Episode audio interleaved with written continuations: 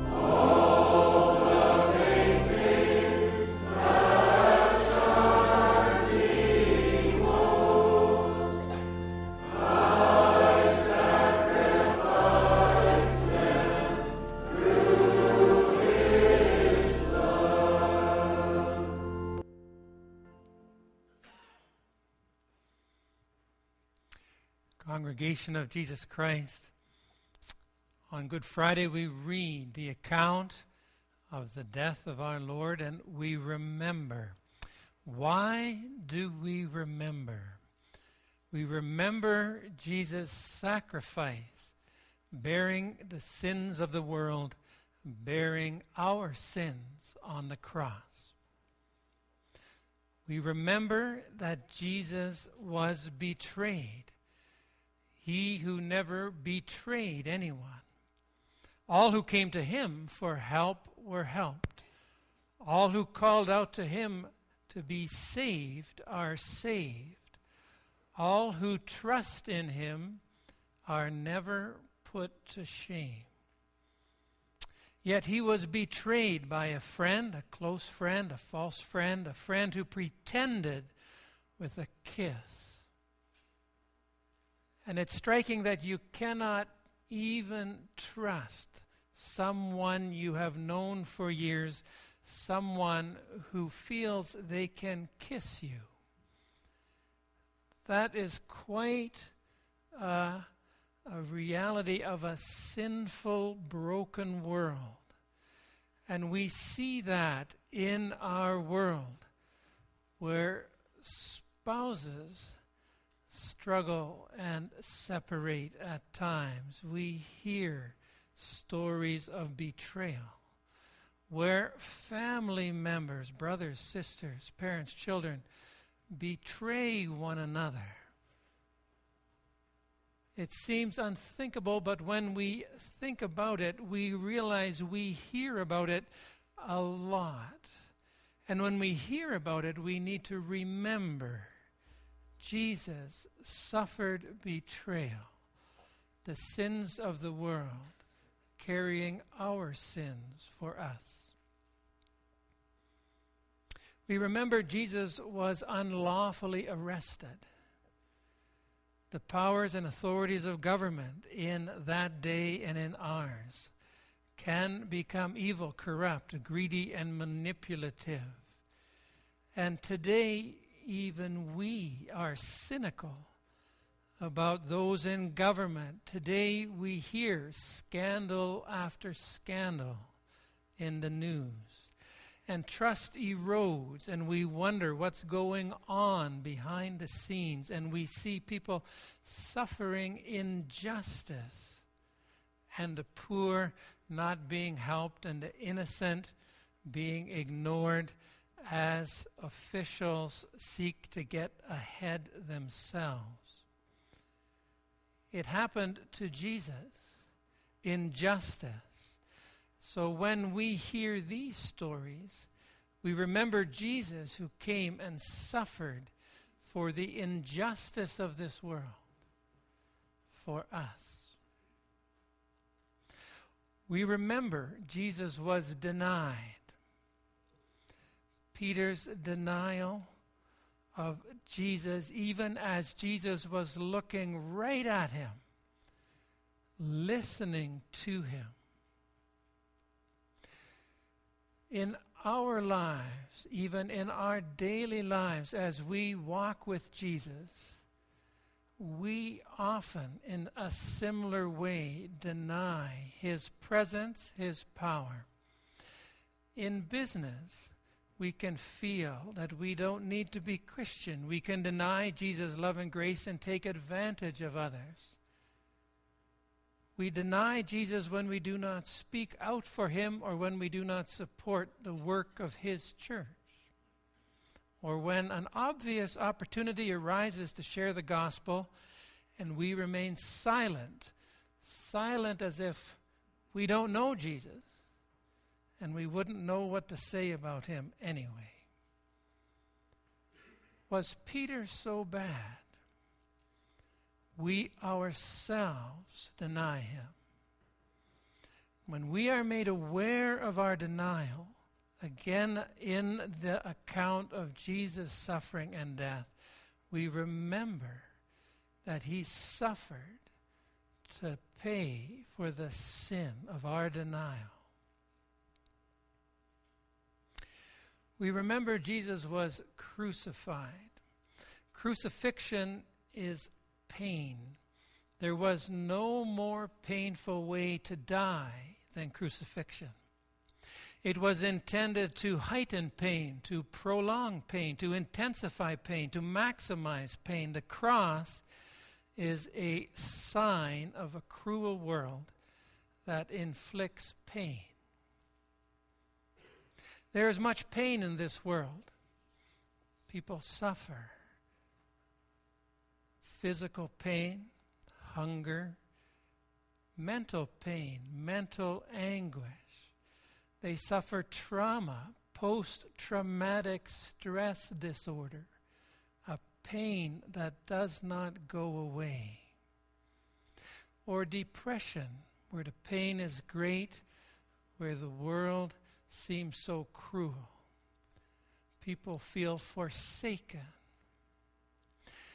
when we experience pain in our lives or in the lives of others, we remember Jesus suffered pain for our sake to give us hope, even in the painfulest of circumstances.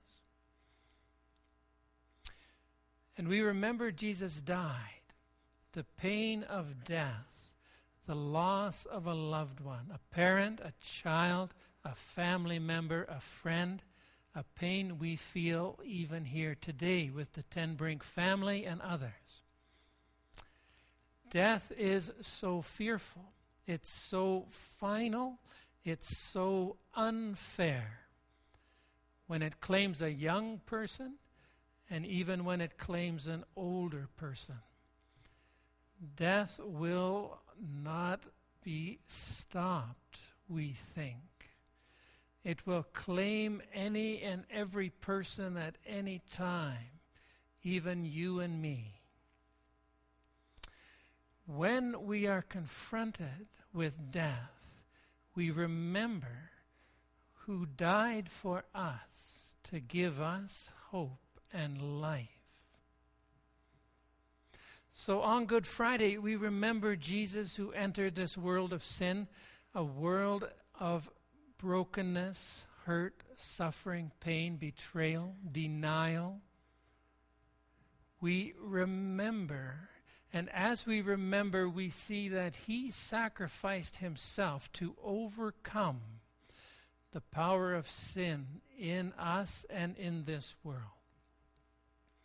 In Jesus, we remember that His sacrifice takes all those things away, moves them out from the center. And as we look to him, we recognize that Jesus will never betray you. Jesus will never deny you. Jesus will heal the pain we bear as we look to him. And that Jesus has made a way through death to eternal life. Let's pray together. Dear Lord Jesus, we recognize your suffering and we recognize that it points us to the sufferings of this life.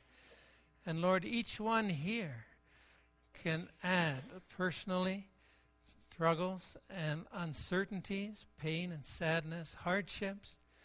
Lord, our lives in this world are under the influence of sin, and even our response to you is often very weak and sinful. Lord, we come this morning especially to recognize how you, in your love and grace, entered in to make a way to bring hope to us and to all people. We thank you for your coming, and we thank you for your sacrifice on the cross to take away the power of sin, the curse of sin, to give us hope even in the struggles of this life with the assurance that you have made a way. May we always walk in that way with you walking beside us, even as the two men on the road to Emmaus walked with you and were encouraged, were strengthened, and were helped. Continue to help us, we pray, and make our remembering a hopeful, hopeful uh, part of our faith to know and love and trust you more and more. We put our trust in you, Lord Jesus. In your name we pray. Amen.